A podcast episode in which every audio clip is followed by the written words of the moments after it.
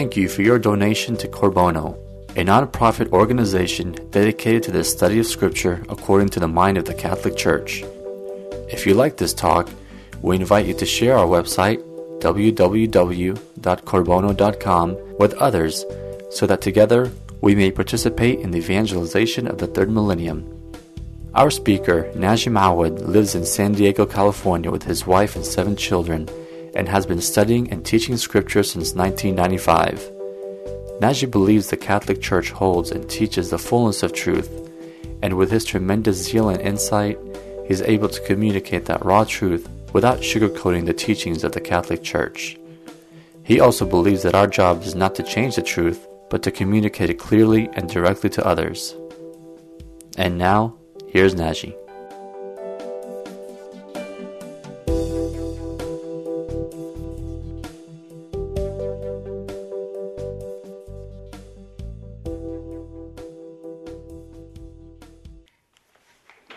So we're continuing our study of the book of Leviticus, and we're now studying the section that is dealing with the conduct of the priests. Last week, we uh, looked at the consecration of Aaron and his sons, and we've seen what um, Moses had to do to perform this consecration. And then today we're going to look at one event that follows right after that consecration. And that event deals with two of the sons of Aaron. Uh, clearly, it is not necessarily the case that these events follow each other temporally, but they're juxtaposed one after the other to serve as a warning, as an admonition, and to remind us also of the importance of our reliance on God. So that is in chapter ten of the book of Leviticus. And so far we've been pretty much following the book linearly, but after we finish the section on uh, the priesthood, it will not necessarily be a linear process because I grouped the remaining chapters into two sections. One that really still deal, if you will, with the conduct of the Levites in general, and one that deals with the lady, because it is something that is probably easier for us to understand, since anyways we're not doing a verse-by-verse study of the entire book. And and we can then, uh, th- that hopefully will help us better remember and retain the structure of the book, which is introduction to the whole sacrificial order, how and what should be sac- should we be sacrificing, then the introduction of the priest, their consecration, and the role they must play, and the role in society, and after that, how the lay folks must behave. So you can see, essentially, the book of Leviticus isn't just a set of instruction for the priests. It's really uh, pretty much a full set of laws or directions given by God about how the entire community should live. And it is pretty, it is really close to um, the encyclicals. So you can almost think Uh, of the structure of the book of Leviticus the way you might think of an encyclical. If you have not read an encyclical, I do uh, recommend you do so. Um, for instance, um, you may want to pick up one of the encyclicals of Pope Benedict the sixteenth. Um, they're fa- they're fairly they're usually short, and he writes with a great clarity. So the one on love, for instance, is uh, highly recommended. Um, you can also pick up um, uh, the encyclical. Uh, an encyclical by uh, John Paul the second on the uh, life of the family or the structure of the church, any of those, you will see there is also a structure that follows something similar to what you see here, which is very interesting. Anyways, in chapter ten, following the ordination of Aaron and his sons, and the appearance of God's presence at the newly consecrated tabernacle, we see in this chapter various regulations regarding appropriate priestly conduct. And then, to emphasize that necessity, the chapter briefly recalls the death of the two sons of Aaron, Nadab and Abihu, who had made an improper incense offering. So what Scripture says is that these two priests had presented an incense offering without using, by using a foreign fire.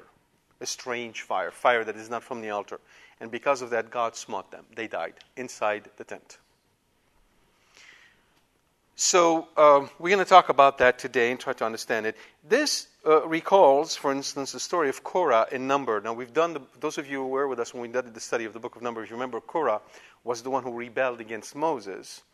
And um, after the test that Moses imparts, um, literally the earth opened out and swallowed Korah and his family alive.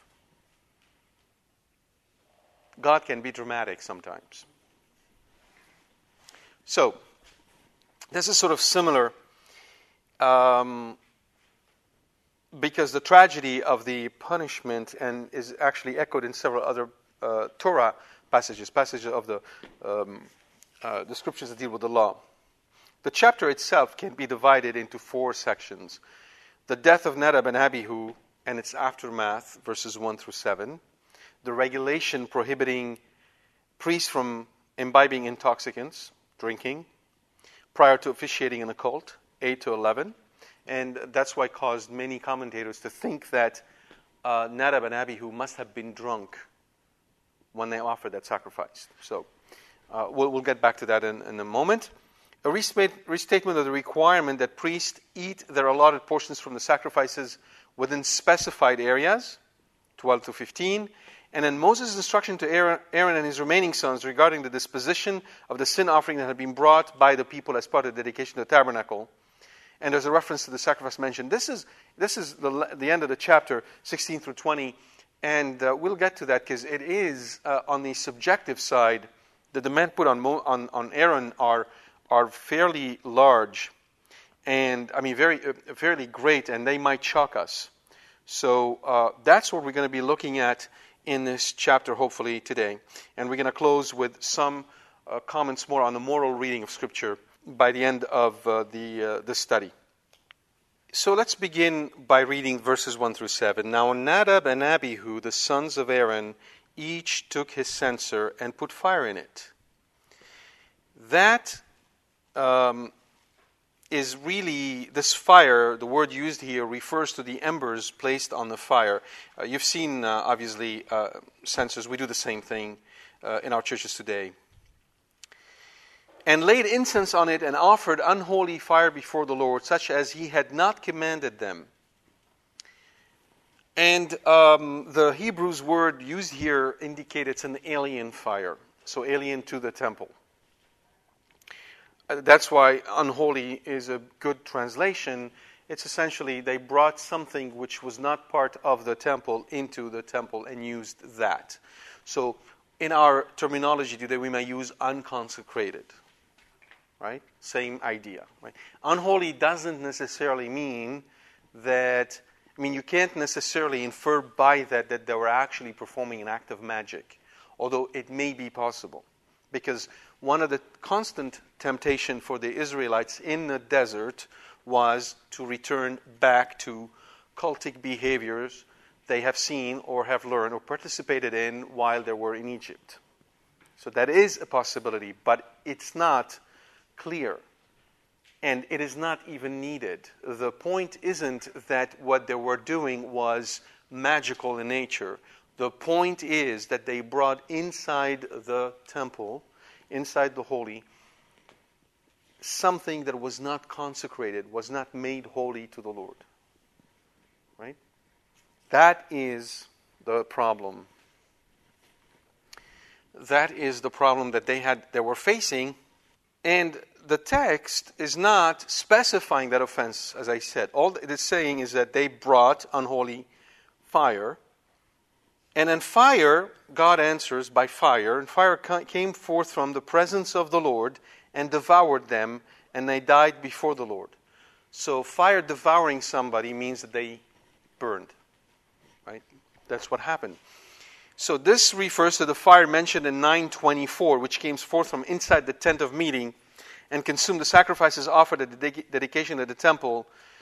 And... Um, The same phraseology, the same way of expressing the text is found in Numbers sixteen thirty-five, where we see that God's fire consumed Korah and his faction as they stood near the tent of the meeting. So yeah, Korah and his faction was consumed by fire, sorry. Uh, there was another instance where people were swallowed by the earth. I mean, it's not that. Um, to offer incense that had been rejected by God. And so there is a similarity here between the two, the two um, situations. So um, potentially, one can see in the behavior of the priests um, a form of rebellion. So either a negligence on their parts, they didn't think much of it, and it just brought fire from some other place, or outright rebellion by them deciding to do what they wanted to do and not following the instructions that given by God. Now, um, again, we're going to spend a little bit of time on that, talking about why is it, why is it th- um, that the answer, God's answer, seems to be, at least in our ears, out of proportion with what these priests did. They came in to use the incense, so they fired the incense. I mean, they, they, you, obviously you put fire and then you put the incense on. That fire did not come from the presence of the Lord, but after all, there was incense. And after all, these men did not, I mean, they did not commit a, an immoral act in the presence of God. They did not commit something we would consider to be a heinous crime of any shape or sort. They just used a fire that was not from the altar, and God then destroys them by fire. Now, to us, it sounds completely disproportionate, doesn't it? Yeah? I want you to keep that in mind. That is so important, to keep that disproportion between what they did and God's answer. Because one of the greatest danger, one of the gravest danger we can run is to bring God down to our level and conform God's justice to our sense of justice. Hmm? Whenever we do that, whenever we think we know God's justice, we are in grave danger. Because sin, by its very na- nature, right, is lenient to sin. Sin loves company. Yeah? Therefore, to justify our own sinful behavior, we are ready and willing to justify the sinful behavior in general.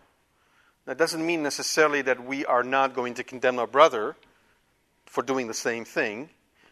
We could, but generally speaking, we are going to make it easier on us. And the general trend runs this way. I'm a, I'm a good person, didn't kill anybody, didn't steal, didn't cheat on my taxes, go to church. I'm a good person. Therefore, I should go to heaven. God should be good to me. I'm good. He should be good to me. You see what I'm saying? Once we start thinking this way, we're no longer worshiping the true God. Right? We're worshiping a God made in our own image.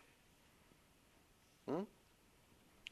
So this is a very important lesson for us, and I'm going to come back to it in a minute. But first I want to note that whenever we see strangeness in the scripture, when we see stranger in the, strangeness in the scripture, like something happening which we find strange, we are the the, the good, there, there are two reflexes. One is bad, one is good. The bad reflex is to say, whoa, God is strange. Hmm? That's bad. The good reflex is to say, that indicates that I am estranged from God. That reminds me that I'm exiled, that I'm away from home, and I don't understand my native tongue anymore. Anytime Scripture shocks you, anytime Scripture is seems strange, you should immediately reflect on yourself. You're seeing, you're seeing your own reflection. Hmm? There's nothing more natural than God. Right? God is the most natural, meaning, um, if you will, expected, consistent, logical, beautiful, living being there is. The strange ones are us. We are the strange ones. In fact, we we tend to be strangers to each other. We may have a hard time even understanding our brother or our sister or feeling compassionate towards them. So the strangers, the strangers is on us, not in Scripture. But we need to understand we are converted and convicted by our reason.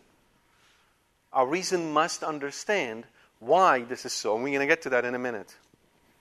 So, according to the rabbis, the first offense of the two priests lay in using incense brought from outside the sacred area, or fire brought from the outside of the sacred area, as we said.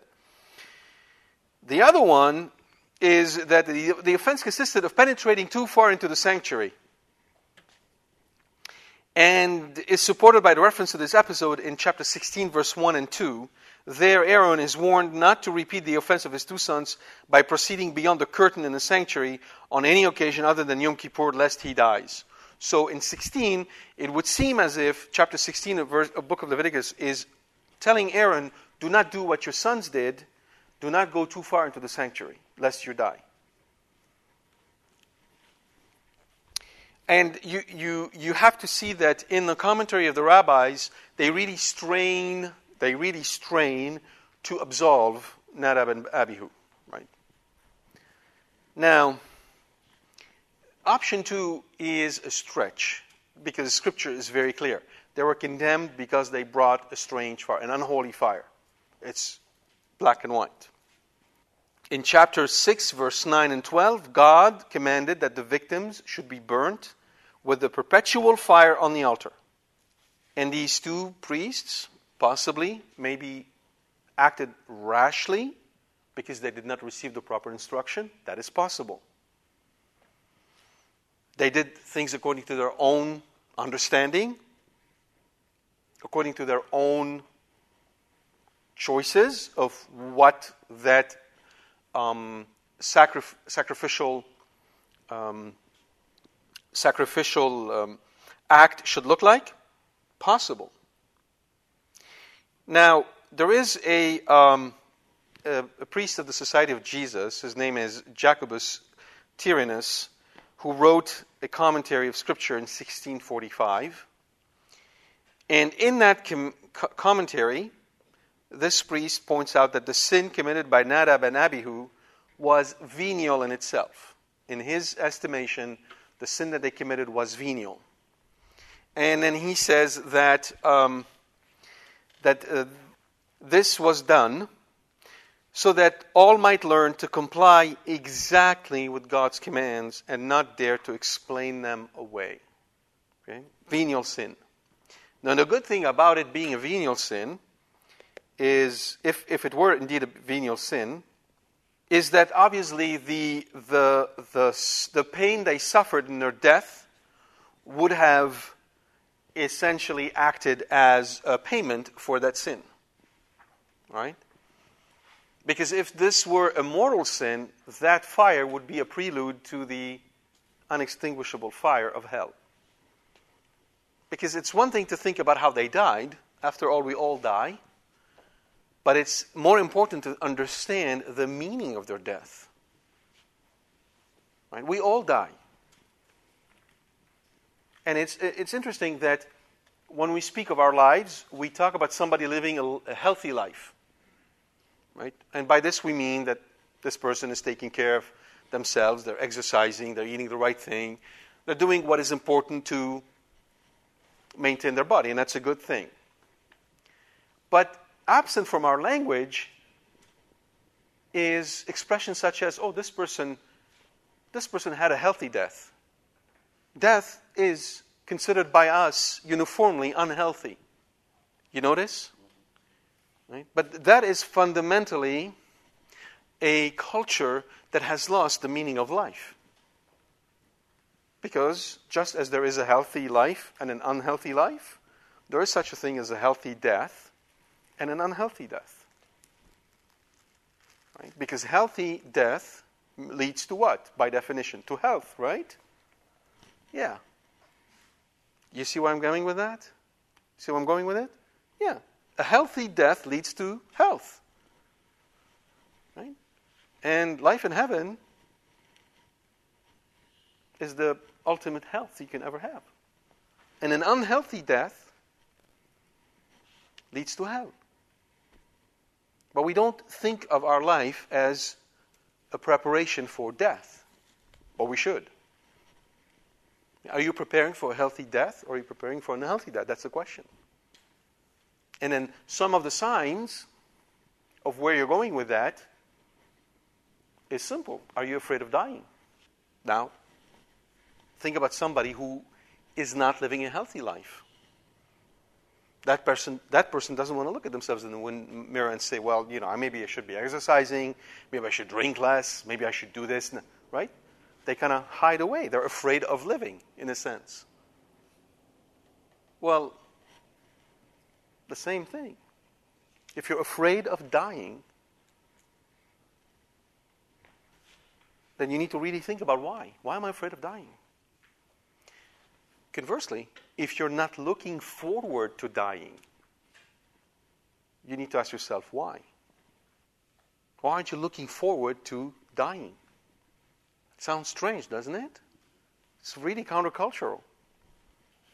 It's counter, but, but Jesus looked forward to the cross. He did, right? Why? Because it was the door, the door to the resurrection.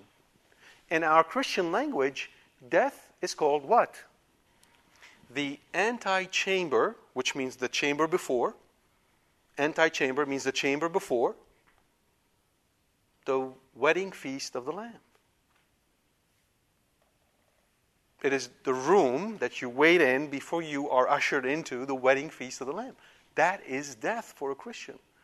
And that's what Saint Paul says. Oh, death, where is your sting? Right? If you're afraid of dying, you've got to realize, you have to realize and understand the nature of the battle you're engaged in. Fear of death comes from the devil. That's number one. He wants you to fear death. Right? And two, from self-love. You know, it disordered self-love. Now, we, we disguise this in multiple ways. We, we say, well, I'm afraid of dying because I want to take care of my family. I'm afraid of dying when I take care of my kids. I'm afraid of dying because I want to leave people I love alone. All that are excuses. Truth of the matter is, we, we have some cleanup. We have a cleanup to do if we're afraid of dying. That, that, that is so important for us to understand. There is such thing as a healthy death, just as there's such thing as a healthy life. So, Saint Augustine points out that those in power, like priests, if they be negligent, shall suffer great torments. If they be negligent. I want you to key in on that word, negligence. Okay, for those of you who do go to confession, I just want you to reflect tonight. When was the last time you confessed being negligent? In your prayer life, in your duties, in showing love to others, in going the extra mile. When was the last time you can... All you need to do to lose heaven is be negligent. That's it. It's enough. Because what is negli- what is the source of negligence? Laziness. Not laziness, no. Sloth. Sloth. Sloth and laziness are connected. Negligence leads to laziness. You see? The source of laziness is something worse than sloth. You're getting closer. Carelessness. Neglect. Neglect. Not rebellion, no. Ah, indifference. What is the word Christ uses in the book of... Yeah. Lukewarmness. Lukewarm. The lukewarm, I spit them out. That's the words he used. Negligence has its source in lukewarmness. That's why you need to be careful. Examine yourself. Am I being negligent? Okay? Uh, how do you know that? Very, very easy. Uh, you remember, those of you who are married now, go back to the time where you met your spouse the first time. Let me talk to the men for a second. When you met the, the woman that you wanted to marry, Did you ever wake up during that time one morning thinking, ah, I'll let her wait two hours, not a problem. I'll show up late. It's okay. I have a football match to watch. She can wait. Did you do that? If tomorrow I were to t- tell you next Sunday you go to Mass, there's a pile of ten million dollars sitting at the foot of the altar. First come, first serve. Would you show up late? Why? You see that? You will not neglect going to Mass early. Yeah. Negligence has its root in lukewarmness. So, Saint Augustine, only by being negligent you shall suffer great torments. And um, he based himself on Scripture from the Book of Wisdom. Listen, therefore, O kings, and understand. Learn, O judges, of the ends of the earth. Give ear, you that rule over multitudes, and boast of many nations. For your dominion was given you from the Lord, and your sovereignty from the Most High, who will search out your works and inquire into your plans.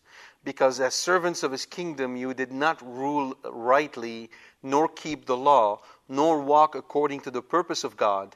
He will come upon you terribly and swiftly, because severe judgments falls on those in high places. For the lowliest man may be pardoned in mercy, but mighty men will be mightily tested. For the Lord of all will not stand in awe of anyone, nor show deference to greatness, because he himself made both small and great, and he takes thought for all alike. But a strict inquiry is in store for the mighty. To you then, O monarchs, my words are directed, that you may learn wisdom and not transgress. For they will be made holy who observe holy things in holiness, and those who have been taught them will find a defense.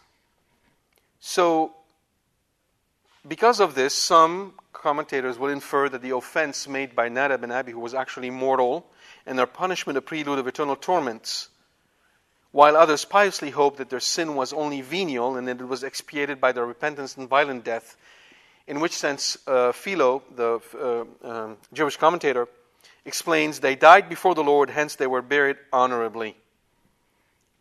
He sees their death before the Lord as a sign of, um, and then the fact that they were buried honorably, as a sign of um, um, essentially forgiveness. Now, before we get into this business of venial versus mortal, let me ask this question. Why? Why did God kill them? Let's see if you've been following the whole purpose of the book of Leviticus. Why did God kill them? Pardon? They did not obey. Yes, but something else at work here that's really important. Yes? Maybe, but there is something else at play here that is, is the entire structure of the book of Leviticus, everything we've been studying so far. Right? What is the purpose of those sacrifices? That's it.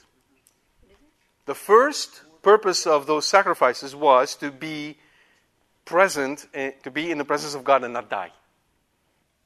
Remember? Very first offering you make, the Olah, the Holocaust, the whole burnt offering, whole burnt, is that so that your presence may be acceptable before God. That's it. Remember that? What happened here?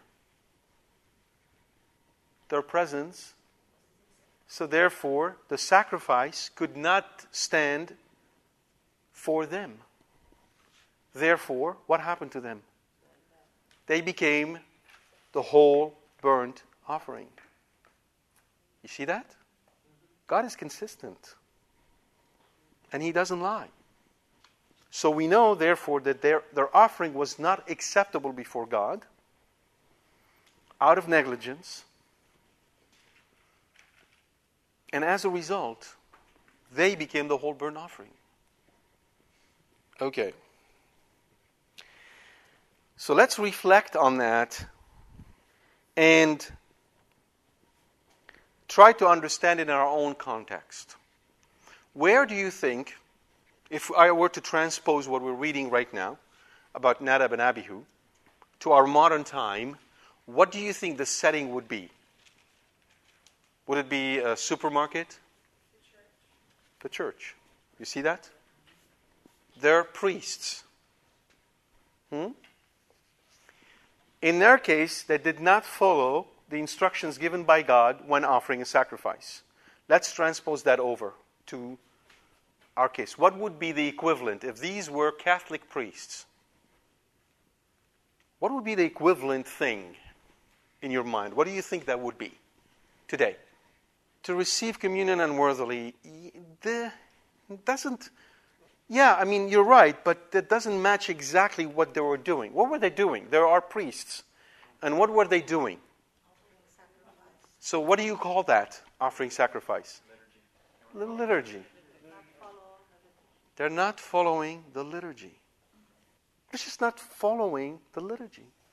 That's all. Let's just think about that for a second. Let's just think about that for a second. First, let's understand what that means. We're not, that these priests, in our modern language, right, doing straight transposition, right? I'm not trying to extract second or third meaning here.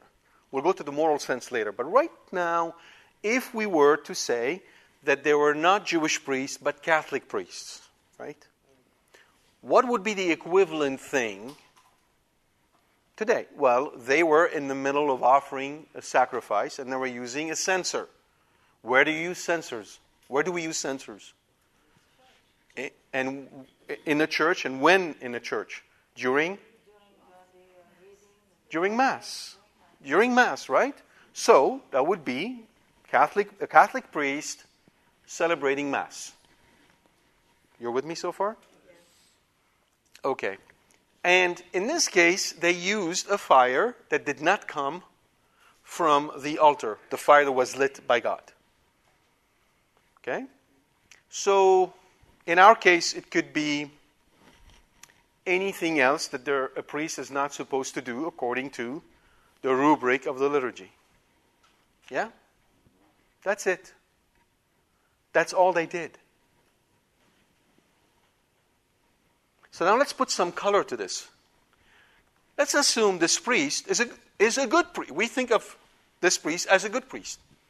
He's kind and loving and cares about people and visits the sick and does all these things. But he just doesn't follow the liturgy. Just think about that for a, sec- for a second. Exhibit A, you have a priest who follows the liturgy all the way through. Exhibit B, but, but this priest is kind of a little bit stuck up, and when he talks to you, he's kind of dry, and most women are afraid of him. They don't want to go to him confession because he's just, uh, you know, doesn't have that personal touch, let's just say. Yeah? There's this other priest who's really nice and very easy to talk to, and he listens and he cares and he understands. But he just doesn't follow the liturgy completely.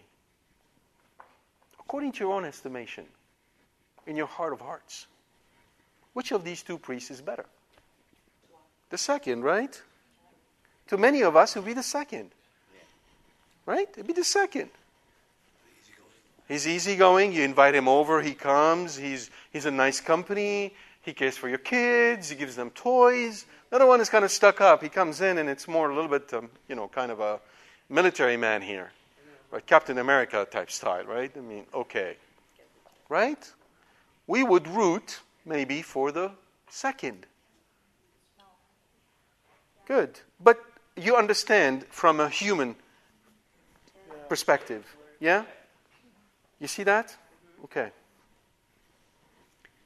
Why would we, why should we root for the first?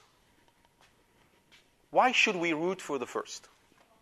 He follows the liturgy. Okay, so then what? I can find, I can find, I mean, I can find a Marine, right? I can find a G I Joe, I can find men in the military who follow instructions to the T. His prayers are valid. Well, in the case of the other priest, the Mass, let's say, is not illicit. Still valid. He says the words of consecration, still valid. Okay? You went to a valid Mass with him. Yes. Okay, you're getting closer. Discipline and obedience, it's important. He's a dictator. He says, you, you're bringing another good point. Is he a dictator? Very good point. Discipline and obedience, dictatorship. Very good. Because I think both of you are hinting on something that is very important, though. Very important. That's important. He must lead us to do the right thing. You agree, right?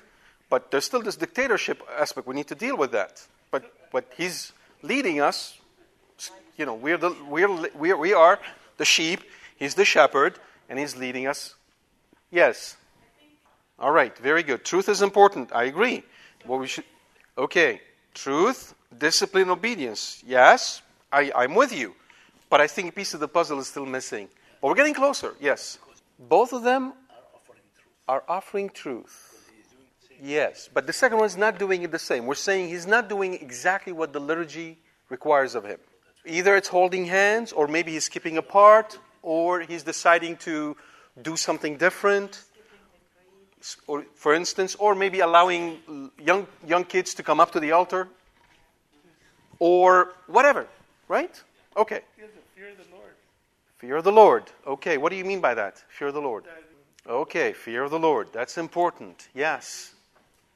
Okay, so there is some of that, which is maybe one is doing it because there's a fear of the Lord, and he doesn't want to according to his own thinking. The other one may be influenced by the trend or want to please people. Yes. There is that. But, bear, bear with me, but I want to bring you back to the essentials of the question. Suppose somebody comes to visit you, and they walk into your house, right, and they don't sweep their feet. Sweep their shoes. I mean, you know, clean, wipe, sweep, wipe. You get the drift of it, right? Wipe, sweep, clean their shoes. Would you consider that to be a terrible offense? Is it terrible? No. Would you take a flamethrower and burn them? No. My point. I'm using a graphic image because it's similar to what happened here. Okay? So, well, okay, maybe you're, yes, maybe because they just dirtied something that is very expensive. But still, would you kill them? You're thinking about it. All right, good. Why am I asking this question? Because the example I gave you on purpose is that this priest, let's say, omitted one part of the liturgy. Right? On a scale from one to ten, from our perception, how big of a deal is that? How much is it? But let's take what you just said right now, that if you are lax on this bit, you can be lax on everything else, and everything will fall apart. Still, did he have to burn them? Couldn't he have told Moses, Moses, what those guys did, you know, you you got to train those guys. This is not appropriate. Now, we would consider that to be an acceptable answer, would we? Right? I mean, he would have told them, and come on, take care of them, and then teach them the stuff the way you should, right? Let me give you an example. Bear with me. You have altar boys. They show up in sneakers. They step up on the altar in sneakers. Do you take a flamethrower and burn them? Would, you would consider it to be kind of somewhat disproportionate, right? Yeah. Okay. Th- one possibility, those young men didn't know any better. Mm-hmm. All right. That's what we said. Okay, so here's the deal. This is why it's such a big deal, and this is what we have a problem with. Let me put it to you in this term, to, to kind of unify what you said earlier because of the dictatorship, which I agree completely with. Following form and only form is what the Pharisees did. Following form and only form, or following form for form's sake, is that dictatorship and that tyranny. We're not to follow form for form's sake. We're follow, following form for God's sake. But let's put it in terms we can understand, because that's our the difficulty for us. It's really right there, the struggle. Suppose you're going to meet this young woman and you want to propose to her, and she told you she told you that she likes roses. It's her favorite flower, and you show up with lilies. Just think about that for a second. Just think about that. You showed up with lilies. Now, is there something intrinsically wrong with lilies? They're beautiful flowers, aren't they? What did you just do? Well, yeah, yeah, agree. You prepared yourself for death, yes. But, but beyond that, what did you just do? What are you telling her when you gave her lilies? Or, I'm not listening, right? Or, you're not as important to me as I'm saying you are. Okay, so, replace now that woman with God. Think about the offense. Now, how do we measure the offense? Let me give you two examples. You just stole one dollar. One buck. Is that a big offense? Thank you.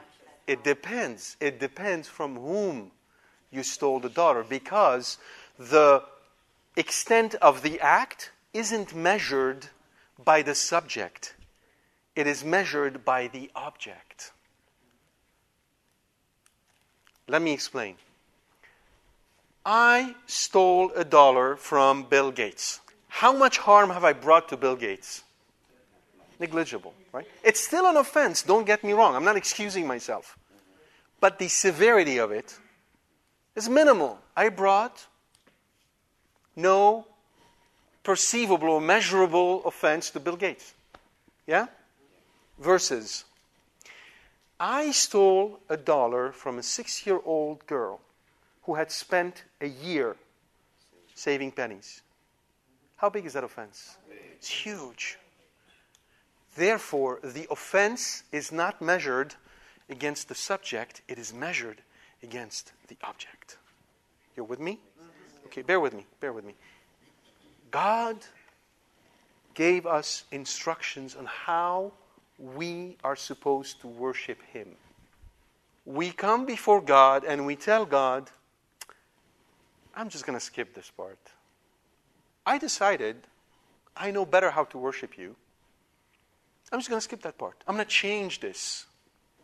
Now, never mind, never mind for a second, never mind for a second the actual offense to God. Think rather about the expression of love. Think about that for a second. You go to church. Why do you go to church? You go to church because you hate God? You go to church and you're saying to God what? I, I love you. But you know what, God? You asked for roses. I brought you lilies. What do you think the proper label would be on that kind of behavior? It's a word that Jesus used. Start with the letter H. That's it. No, no, no. Don't, don't, don't laugh. This is a very good point. No, no, no, no, no. I am not taking this to be facetious. This is an important point you're making. That's fine. Because God expects that. But when God tells you in the liturgy, this is what I want you to do, because this is what my church asks you to do, my bride, the one I died for, and you come into the church and you bring your own liturgy. That's what I'm talking about. But but the action too. That's what I'm talking about. Because remember, our scenario here is Nadab and Abihu, two priests, decided to use their own, right? Do you now understand why, despite the fact that I might like that other priest on a human level, I might appreciate his qualities, which he has, and I acknowledge that he has good human qualities. He knows how to talk to people. He's attentive towards the children. I see all that. But he is provoking God's wrath. And he's leading us astray. Do you see that? Do you see that? Okay. Okay. Think about it. And then if you have questions, ask me. Okay? But that's what God said. You see, in the book of Leviticus, God told them specifically what He wanted. Why did He do that? Remember, this is the question I keep on asking. Why is God concerned with what you're supposed to offer? Why is He concerned, you're going to take the kidney and these two things, these you burn, these you eat. Why bother? See my point? If what you were saying was true, God would have told them, okay, What I want you to do, offer sacrifices. I'll leave it up to you to figure out what you want to offer me. And we're done. Why micromanage? Because they needed it. If they needed it, then I we need it. That's why. That's the reality of our nature. We're rebellious. And that's hard to contend with. Yes. Yes, and I think it's a very good point that you made, which is that it is important to follow the liturgy, because if we don't, we start introducing different things to it, and pretty soon it's no longer our liturgy. It is something completely foreign to us. That is a danger that is ever present, and I absolutely agree with you on that. But you need to take it one step further and use this analogy of the man who goes and brings the wrong flowers to his beloved. He didn't do anything wrong in bringing these particular flowers. He, he, in other words, he's not bringing her a bomb or chemical waste, right? But he did not listen. Yeah? Yes, you, you could possibly argue that they're changing the sacrifice, but that's not the most important point. They could have offered another sacrifice. In other words, they could have brought another sacrifice, but which is set up for a different function, and I think the effect would have been the same. So even if they did the right thing at the wrong time, it is still the same thing.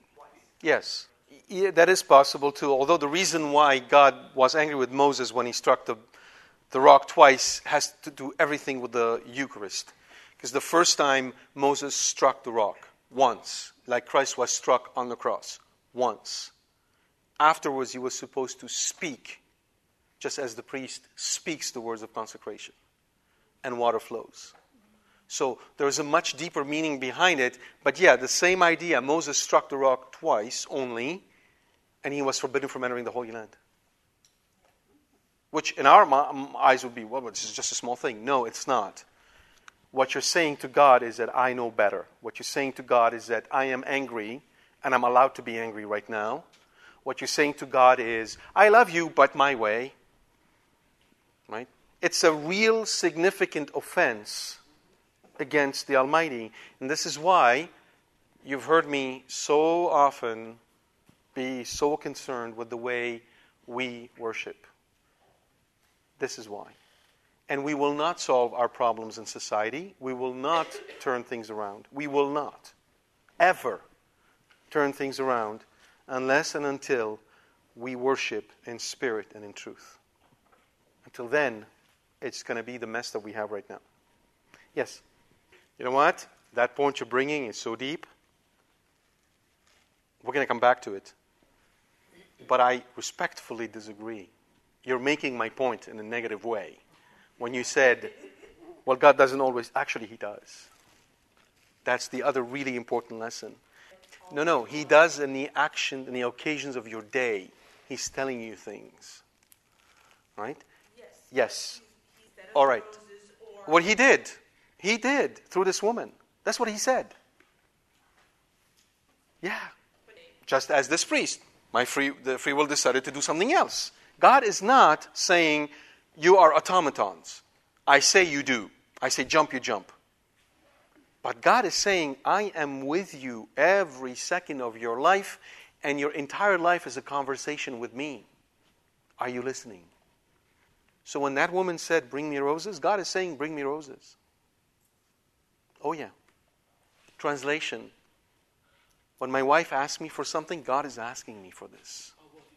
In general, when, when I speak of see, seeking God's will in others, I'm always talking about them asking us to do something that is licit, proper, right? If a bishop or a pope comes and asks me to do something that is against the teaching of the Catholic Church, I will not obey. Period. Let's be very clear here.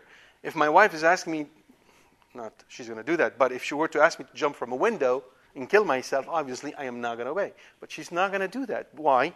Because if you're in a In a, in a Christian marriage, God's prevenient providence will be present to guide all things towards the good end.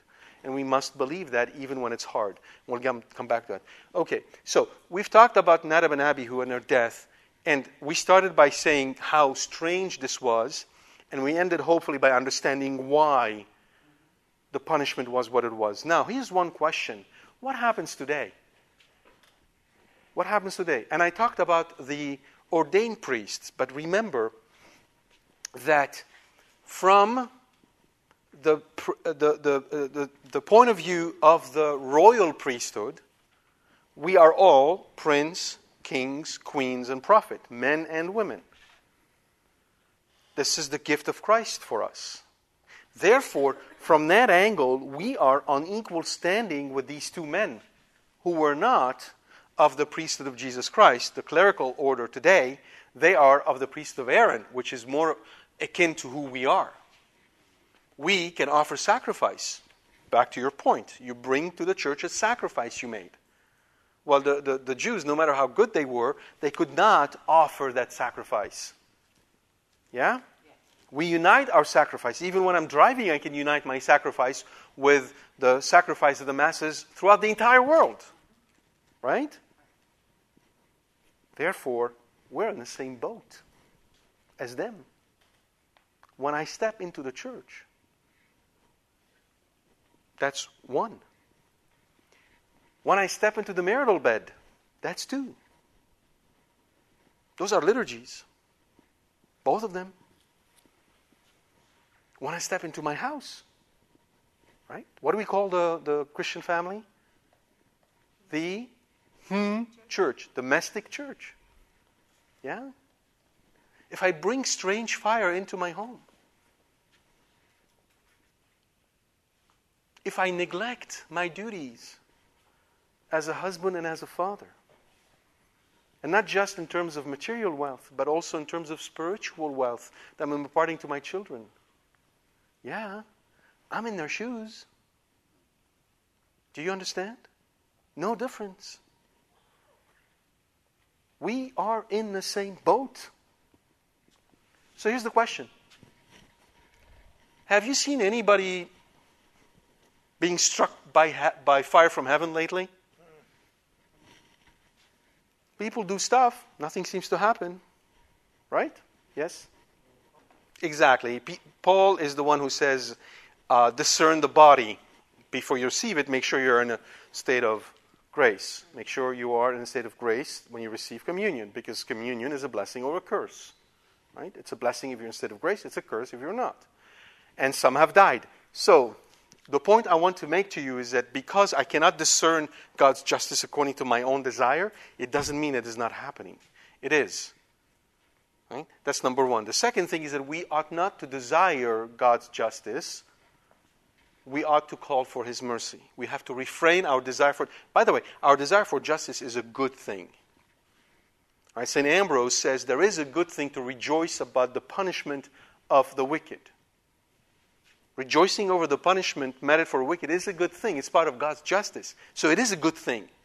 I'm not saying we shouldn't have that, but we should exercise the greater good of calling upon God's mercy so that nobody, nobody um, goes to hell, even though we know the multitude do, right? And by the way, desiring anybody goes to hell is actually a sin. Anybody, it doesn't matter who it is. Okay? Desiring, having a desire of somebody going to hell is a sin. So go to hell. Beware of that. Okay? We should always, always, always desire God's mercy. Call upon His mercy. And this is why the more you know about His justice, the more you call upon His mercy. Because you are better equipped to understand what you're dealing with. So, I, I hope I made the point, and it's starting to really sink in, the importance of the liturgy, the importance of your prayer life, the importance of how you live inside your home, how you behave. And you're, you're always, always in conversation with God. Yeah? Okay. Let's move on because we have a couple more uh, points we need to cover. And we have uh, little time. So, um, Moses said to Aaron, "This is what the Lord has said. I will show myself holy among those who are near me. And before all the people I will be glorified. I will show myself holy." So holiness is the key here. God desires to be seen as holy, and our liturgy and our churches should reflect that. This is very important. Okay, and that the regulation of a, the regulation of their office for the priesthood is to protect the purity of the sanctuary and make sure the sanctuary is sanctifying God. And today, when we have people who actually talk in church, right, it, may, it makes it really hard for others to see God's holiness. It makes it really hard for others to understand the purity of the sanctuary and its importance. Hmm? So, when, as has happened in this case, we flout God's will, he exercises his punitive power, compelling all to recognize his authority. Now, Aaron held his peace. That's the other part that I wanted to talk to you about. Aaron held his peace. These were two of his sons. Your sons died. Two of them at the same time. Now, watch his reaction now. He held his peace. He did not cry out or complain at his painful loss. And then the cousins were called to remove the body out. The brothers could not touch them, neither could Aaron. They could not touch the two dead. Why? They just they were just consecrated as priests. If they touched dead bodies, they become unclean. I just want you now to reflect on the tragedy for Aaron and the two brothers. They're supposed to serve in the temple, and God just killed two of their brothers. And they cannot even touch them. Moreover, Aaron, as the high priest, cannot mourn. He's in service. He cannot mourn. Now here we, here we go again. Here's another distance between what we would consider to be just and acceptable and what happens in Scripture. Cannot mourn. We got to understand that our emotions, as important as they may be, do not trump God's glory. I may be feeling horrible. I may be feeling terrible. I may be angry. I may be enraged because something happened at work or something happened on the highway. It does not give me a reason to raise my voice when I speak with my wife. It does not give me a reason to not smile when I greet her, even if I don't feel like smiling. It does not give me a reason to vent and complain and criticize. Aaron held his peace. His two sons have been killed. He can't mourn. He cannot touch them. He held his peace. What is that saying to us? We've got certain things upside down and they're not helping us. We have enthroned our emotions. So essentially there was this swing in the pendulum where in the nineteenth century and the centuries that preceded that, because of the harshness of the life, people knew how to bottle down their emotions for the most part. You didn't have time for any of that. And we went from there to a life of plenty and comfort. And so what did we do? The genie's out of the box, and our emotions are the king. And he is a stubborn, willful, rotten king for the most part. We satisfy and sanctify our emotions. They give us rights to complain, to criticize, to vent, to be angry. They give us rights. Our emotions are now the Constitution. They give us the right to do all these things. Aaron held his peace. So I would like to read to you from a book that I go back to time and time again. And if I had time, I would love to do a moral study of Scripture. But right now, I don't have the time to do it, so this will have to suffice. This book is called The Spiritual Combat, and it is uh, and or Treatise on Peace of Soul by Don Lorenzo Scupoli. Scupoli, just Google Scupoli, S C U P O L I, Spiritual Combat. If you don't have that book, I recommend you get a copy of this. This is, um, reading this book will give you um, the sense of uh, getting into a matching box against uh, the heavyweight champion.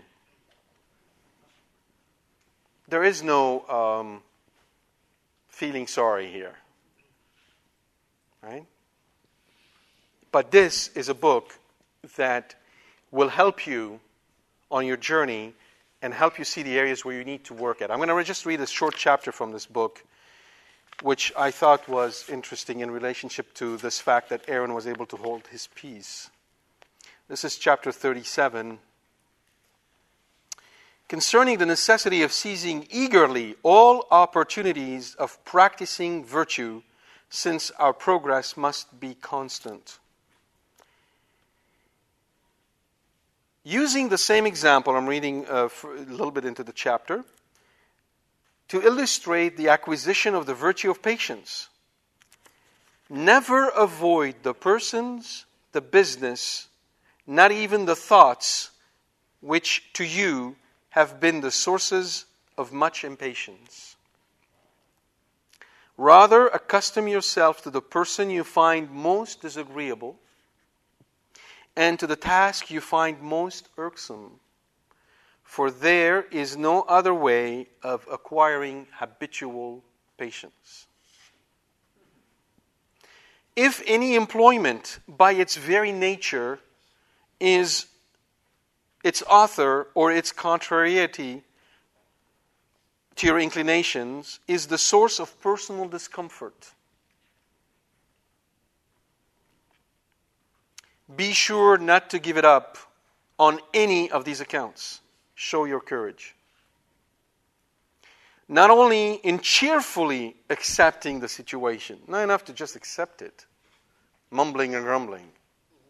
Cheerfully. Because a grumbling person is like a cow being carried by another person. Have you ever tried to carry a cow? You fall under the weight, don't you?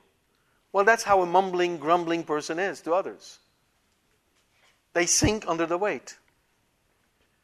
Be sure not to give it up. On any of these accounts, show your courage, not only in cheerfully accepting the situation, but in persevering in it, despite the vexation that arises and the satisfaction you would derive in quitting it. The same may be said of thoughts which are particularly irksome.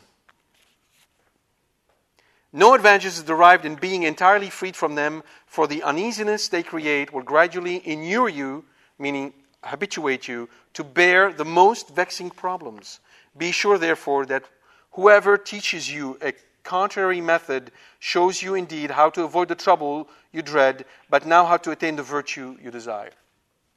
And this is, in summary, what this culture wants us to do. Be comfortable. Be comfortable. Do things that are comfortable for you. Yes, you be comfortable, but you will not be virtuous. Okay? An inexperienced soldier who wants seasoning must be very discreet and cautious, suiting offensive and defensive tactics to the particular dispositions of his strength, et cetera So this is a really good book.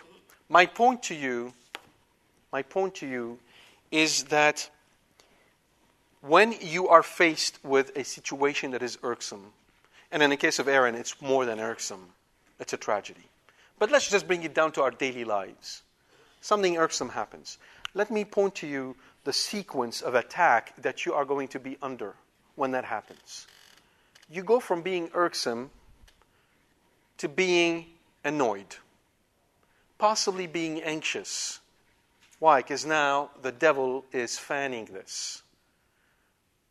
So you're in the middle of the highway and you're late. You're going to get home late. You've invited people over. So notice all good things. You invited people over, you're going to be late. So you're irksome, then you're anxious. You start to think about how they're going to feel. You become anxious. Okay? After becoming anxious, you can be angry depending on your personality, depending on your trait and tendency. It can lead to anger. Anxiety, anger, and simply feeling unhappy with a situation leads you naturally in your mind to seek comfort. Because this is how we grew up. We hurt ourselves, we seek comfort for our mother. We seek comfort. There are vicious areas where we're going to seek comfort in. Let me give you some of those. One is vanity. We go from that situation to a situation where we imagine ourselves doing something grand, like maybe lifting this car and flying with it, or imagining that we are going to f- fix the situation when we're there. We start thinking about us doing the right thing. Okay? That leads to vanity. Lust is another area for, of comfort. And it doesn't happen immediately, because lust comes after a period of irksomeness and anger and anxiety that has lasted long. We can go for lust. Or, for many other people, the fridge. Hmm? Sweets, chocolate, ice cream, something. We call it comfort food. I'm not even saying gluttony, because you might be hungry, but you're not eating just to not be hungry. You're eating because you want comfort. You want to counteract the feeling of that is in you, right? Notice how this whole sequence... Now here's the worst part of it all. What we have failed to see is that irksome moment that you found yourself in was prepared lovingly for you by God before the world began. It's a gift. It's a gift. Because through it, you, if you now are training yourself in the virtues, would have done the following. First, you would have recognized your weaknesses. And then you would have recognized that your weaknesses added to the passion of our Lord. Therefore, you would have run to the cross in your mind, stood before him and said, "Have mercy on me, O Lord." Or, like the good thief, "Jesus, remember me when you come into your kingdom." Now, watch what you have done right there. An act of faith in Christ, a confession, which is good works, and an act of hope. Right there. Right there. You know how much dividend this pays in heaven for you for eternity? Once you see it from eternity, you're going to be so happy you had that moment. Yeah? So first, you recognize your own weakness, you ran. Second, you run for comfort. But where? At the cross, and where else will we need comfort? When you were little, who would you run to? Your mom. You run to mom. You grab the rosary and you say to her, "May this pain I'm experiencing right now be offered to you as roses with this rosary." Right? Look what you have done. See the beautiful gift that God gave you? And then the third thing you do is an act of complete abandonment to the will of God, because you are objectively, definitely going to be late and your guests will be waiting for you. So then, what do you do? You remember Christ in the garden, the agony he had to go through. You realize that the apostles fell, ran away. And you ask yourself, shall I run away from this now like they did? Or will I stay with Our Lady? Do you see what you can do with this one irksome little moment? This, my friends, is the power of the church. This is how you change the world. This is how we change the world. Because in doing so, you have pleased God the Father, God the Son, God the Holy Spirit, Our Lady, your guardian angel.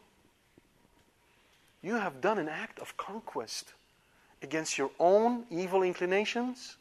You've shown faith, hope, charity, far more than if God were to open the highway, push those cars aside, and let you drive at one hundred twenty miles an hour to get there on time. Which probably would be what I would ask for in the first place. Do you understand what I'm talking about? This is what Leviticus is talking about. This is why it was so important for those priests to do the right thing. And this is why we are in awe when we think of Aaron, who held his peace. So tonight, if you are going to spend some time in prayer, I do suggest you meditate on Aaron holding his peace with his two sons dead, and reflect on him as a prefigurement of Our Lady, who lost her son on the cross and did more than just hold her peace. And then reflect on your own lives. What are you doing before the losses that are inevitable? All of us are going to lose. Yeah? We know that. We're here only temporarily. Therefore, whatever we want to hold on, we're going to lose it. Are you holding your peace? And there is no way for us to hold our peace if we're not working on those virtues. Not going to happen. It's not automatic. Yeah? Just, I can't grow a muscle by wishing. Okay, grow, grow, grow. Not going to happen, right?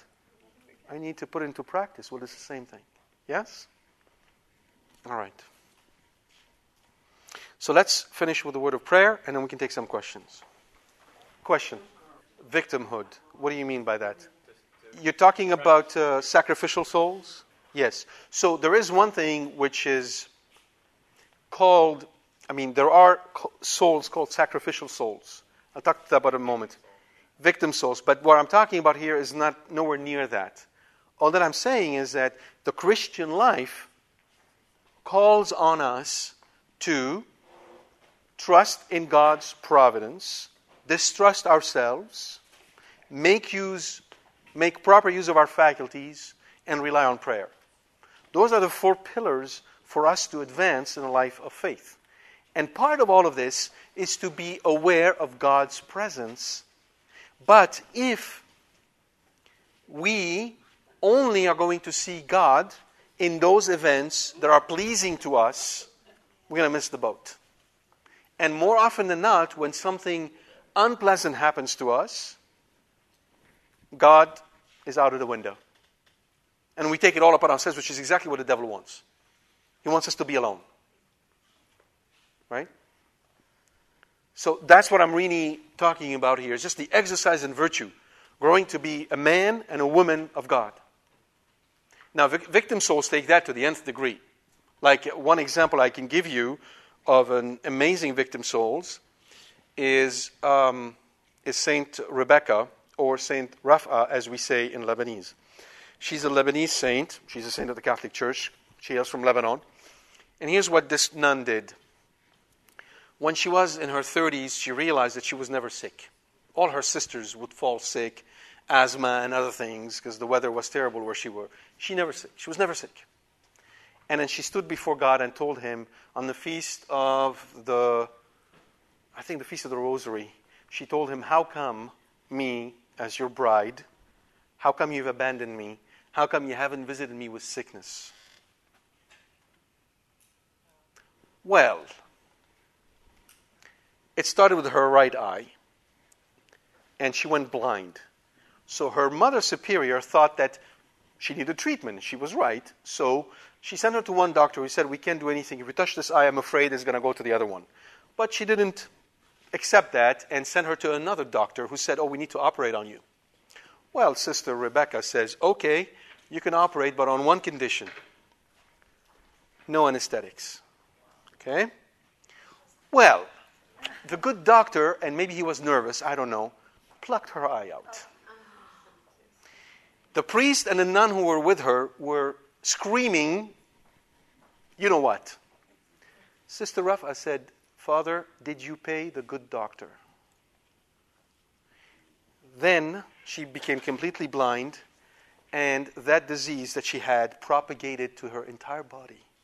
In the movie, there's one doctor who's examining her, who's looking at her, and she, he says to her, Sister uh, Rafqa, Rafqa means uh, tenderness, basically, in, in, in Arabic, in Aramaic too.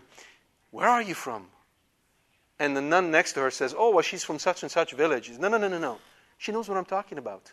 Because a person in her condition right now would be screaming nonstop. She then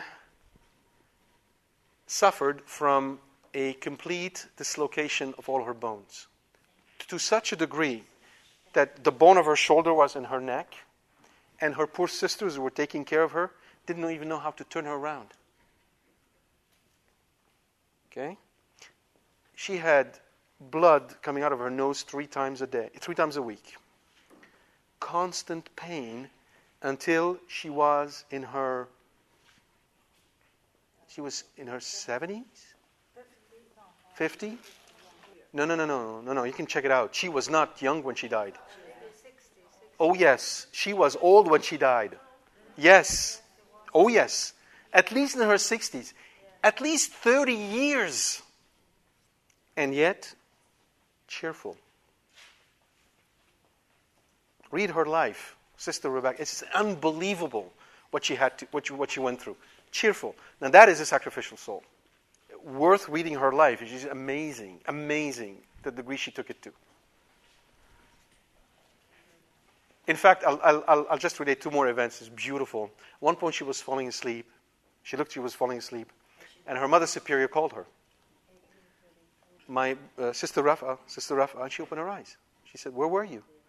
She said, I was in a big hall, open hall. There were beautiful fountains and roses all over.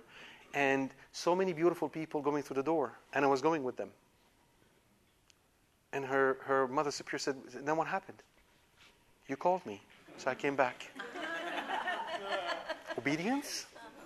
Oh, yes, absolutely. Yes. It, it is a totally gift from God. I mean, but, so I'm not, we're not called to be her. But, for goodness sake, if there's an itsy-bitsy little irksome thing, a boss that is difficult, or something that is, can't we just smile? Just that. Right? That's, the, that's, that, that's why we're all happy you have Saint Teresa, Little Child Jesus, right? That's why we're happy we have her, because it's just a little way. Little things, just little things. All you have to do, little things. So from thirty-five to eighty-two. Wow. thirty-two to eighty, fifty years. Wow. What are we going to say when we show up to heaven? See my point? Okay, all right. Questions? Yes. Yes. So the question about venial and mortal sin does not apply to the Jews. Everything we talked about in the sacrificial system has nothing to do about sins committed personally, whether venial or mortal. Those could not be forgiven. Yeah. No willfully performed sin could be forgiven by the sacrificial system that God put in place. That was just for things that they've done out of ignorance or out unintentionally. That's it. There was no salvation until Christ came. Now, keep in mind that Christ's death on the cross covers future and past. Therefore, the just, like Abraham and Jacob and Isaac and Saint Joseph and John the Baptist, and all the just of Israel were justified by the cross of Christ. They had to wait in that limbo of the dead. And that's why we say he descended into the dead to proclaim the good news to them and open the gates of heaven for them by the power of his cross. But the sacrificial system of the Levitical sacrificial system had no power in it to save. And that was Saint Paul's beef with those who wanted to go back to the temple. the letter to the Galatians when he called them fools. Why do you want to go back to a law that could not save? That's his point. Okay, so what about somebody who repented after, uh, you know, committing a, uh, not, a non-venial sin, you know, not nothing having to do with... Uh, the See, when you say somebody repented, you have to be careful with these words because none of us can repent without the, the, the, the, the grace of Christ. You understand? So even when they repent, it is through the action of the grace of Jesus Christ. Hence, they are really, they are really under the new dispensation. You understand what I'm saying to you? Yeah. Yeah. So there is no name by which we can be saved other than Jesus Christ. Above, beneath, or on the earth. You understand? The point we're making is that the law and the sacr- ritual, the entire ritual, did not have the power to save. It doesn't mean that the grace of Christ from the cross could not flow to those who were justified. And that's why Saint Augustine said, the law was given so that grace, meaning Christ, we may seek. And grace was given so that the law, the Ten Commandments, we may keep. The whole point is, God gave him this Levitical system of, sacrif- of sacrifices, and they should have said, well, okay, what's the point? Something is missing. Do you understand? Okay. Yes. Yes. Uh, how do you see that there is no hope? Why do you say that? Oh, very good. The point you're making is, yes, if I sin today and this law doesn't give me salvation, what's the point? Bingo! The point, you go back to God and you say, what up with that? What are you doing here? You enter into conversation with him. And then the salvation you seek, he will give you. See, that's the point. God says, jump. Everybody jumps. Puts themselves in automatic mode. Whatever God says, we do. No idea. Why did God give him that law? Because of the golden calf. Yeah, yeah, yeah, yeah. Wait, wait, wait, wait. You're supposed to follow. Bingo. Why are you following? That's the question. Are you following it because it is the law of Moses? Or are you following so that by following it, you tell God, I love you, give me what I need? You see, the spiritual nature of the law is what was lacking. That's what they did. This is the whole issue between Jesus and the Pharisees. It's right there. They look at him and say, we are following the law of Moses, down to the letter. How come your apostles, the Sabbath, they're taking, cutting, and they're eating? How, they're not, you see what I'm saying? Yeah, you can follow the law and go to hell. You can go to Mass every Sunday. You can say the rosaries. You can go to confession. You can do all these things. And you can still go to hell. Because if you do them just because, right, you're checking the list, you've done nothing. You, you understand? Okay. Hold, hold on, there's a question in the back. Yes. Oh, absolutely, I'm saying that. Not just the Jews. Yeah. To, all, to the whole of humanity. Yeah. How could it be, for instance, that uh, that uh, that widow, Isaiah went to a Syro-Phoenician widow, a Syrian widow, right? He was sent to her, and she had only a little bit to offer him for food, and she did, and her, her, her son died. Now, these are pagans. They're unclean. How come Isaiah prayed for her son and he was raised from the dead? The grace of God. So we are constrained by the sacraments. We are to follow the church. God is constrained by nothing. But it doesn't mean he works against his church. He extends the graces of the church to all mankind. Therefore, there are Catholics who are not enrolled in the Catholic Church. Right? Just as there are those who are enrolled in the Catholic Church who are not Catholic. Make sense? Yeah. So it extends backward and forward in time. Because God is just. And every man will be afforded all the graces necessary for him or her to attain to salvation. Yeah? Okay. Yes. That's, that's really all there is. But you're doing it because you want to worship God in truth and in spirit. That's why you're doing it. You're setting aside your own ways. You're doing it God's way, right? That's why. Exactly. Yes. Hold on. You mean this man wa- was going to kill somebody, and before he killed that person, he asked for absolution? Yeah, yeah, I understand. He was asking for absolution. Yes. You asked me if it is if he received absolution? Yeah, because, well, the bishop gave it. I understand. Yeah. You asked me if he received absolution. No, he did not. I didn't think so either. Because in order to receive an absolution, the matter proper for that sacrament is your contrition. You see, I can go to confession every week and never really received absolution because I'm never contrite. Contri- contrition meaning I sincerely desire to turn away from the sin and turn to God. Not just turn away from the sin because it's making me uncomfortable or making me ashamed. Turn to God. If that's not what I'm bringing to confession, I'm bringing nothing. So I have a ritual, but there is no substance to it. No, he's not. Yeah. Yes. Totally. Absolutely. It's a good example of David being contrite in the Old Testament. It is, again, by the power of Christ. Right? Again, by the power of Christ. His sacrifice on the cross is allowed what? Allowed David to be contrite. Yes? Well, there are two things here that we have to distinguish. There's something called habitual sin. Yeah. And there are people who fall into habitual sin who are sincerely contrite. But God doesn't take the sin away from them. There is no direct relation between being contrite and the sin going away. Why? Because God is using that as an opportunity to deepen their humility, to deepen their love for Him, to deepen their desire for salvation, to deepen their loathing of their sin. There is a whole process of conversion that God is doing in them, maintaining that sin, which eventually He will take away. But sometimes it can be a long time. In fact, God is being merciful to them because through that suffering, because here they are at odds with themselves. So for instance, say somebody who is um, alcoholic or somebody who is addicted to porn or whatever. It's an addiction and, uh, and they are not able to free to, to break away from it, but yet they're making efforts, they're falling again, making efforts, falling again. God, through this whole process, can bring them to completely realize they have to depend on Him.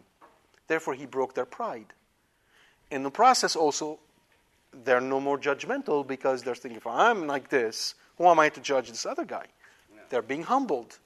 So much good can come out of it because God will use that to humble them and bring them to that point by which He's going to purify them from that sin. Yeah. The point is, even for somebody who fell into um, a habitual sin, are they enjoying it or are they detesting it? And if they could, can um, if they could get rid of it, would they right now? If that's their attitude, they're seeking God with all their hearts. But God will leave them in bondage for a time because He's working on a bunch of other things. You understand? Now that's very different from somebody who's going to confession and, oh, well, you know, I stole fifty bucks last week. I'll do it again. I'll go to confession. No. You're not contrite. Therefore, the priest should hold your sin. He should not forgive you because there is no forgiveness. You understand? Okay. Yes. No, no, no. Valid. Absolution is given. The whole confession is not valid. There has not been a confession. For that purpose, though, He said, whoever sins are forgiven because they're contrite. Right. He didn't say that. No, but that's implied. Because conversion, which is the whole message of the gospel, is turn away from sin. Uh, uh, that's that, you know why somebody bothers to go to confession. There could be a whole variety of reasons. Some of it because of they seek comfort. Some of it they want to talk to the priest. In other cases, they're going there because they're thinking they're doing the right thing. They're following the form. It doesn't following the form does not necessarily imply I am being authentic in my living of the faith. So many people go to Mass every Sunday, but doesn't necessarily mean they are living the Mass the way they're supposed to. So it's not for us to judge, but understand that there is an unta- absolutely po- it's absolutely possible to do all the sacraments and do them only for the form. Yeah. All right? Your last question. No, no, no, hold on. I did not say habitual sin is imposed by God. I said habitual sin can be used by God when somebody falls through his own fault into that habitual sin, and now he's trying to get out of it, God doesn't necessarily answer that prayer immediately. But I am not saying that it was God's intent for this person to fall into sin. I, I didn't mean to, okay. To say. It's easy, really easy. Answer this question. Somebody is falling in habitual sin. If you had the means to get out of it right now and glorify God, would you do it? Are you detesting that sin? And do you hate the fact that you're in it? If the answer is yes, you're seeking God's will. The answer is, I'm fine, I'm comfortable, it's no big deal, then you're not. Right? Now, there are shades of gray. We can flip-flop between the two. I'll give you that. But if you're trending one way or the other, you know where you're going. Yes? God's action is never to be doubted. If you're going to confession and confessing that sin to the same priest over and over again, you're not giving up hope. You're trusting in God. God will surely answer your prayer. You know why? Very simple. The mere fact that you're going to confession is that indication. Because you would not go to confession unless God was carrying you there. Make sense? Okay, thank you.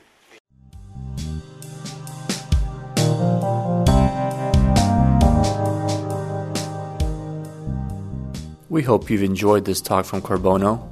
For more information about this and other talks, please visit our website at w w w dot corbono dot com. Thank you, and God bless you.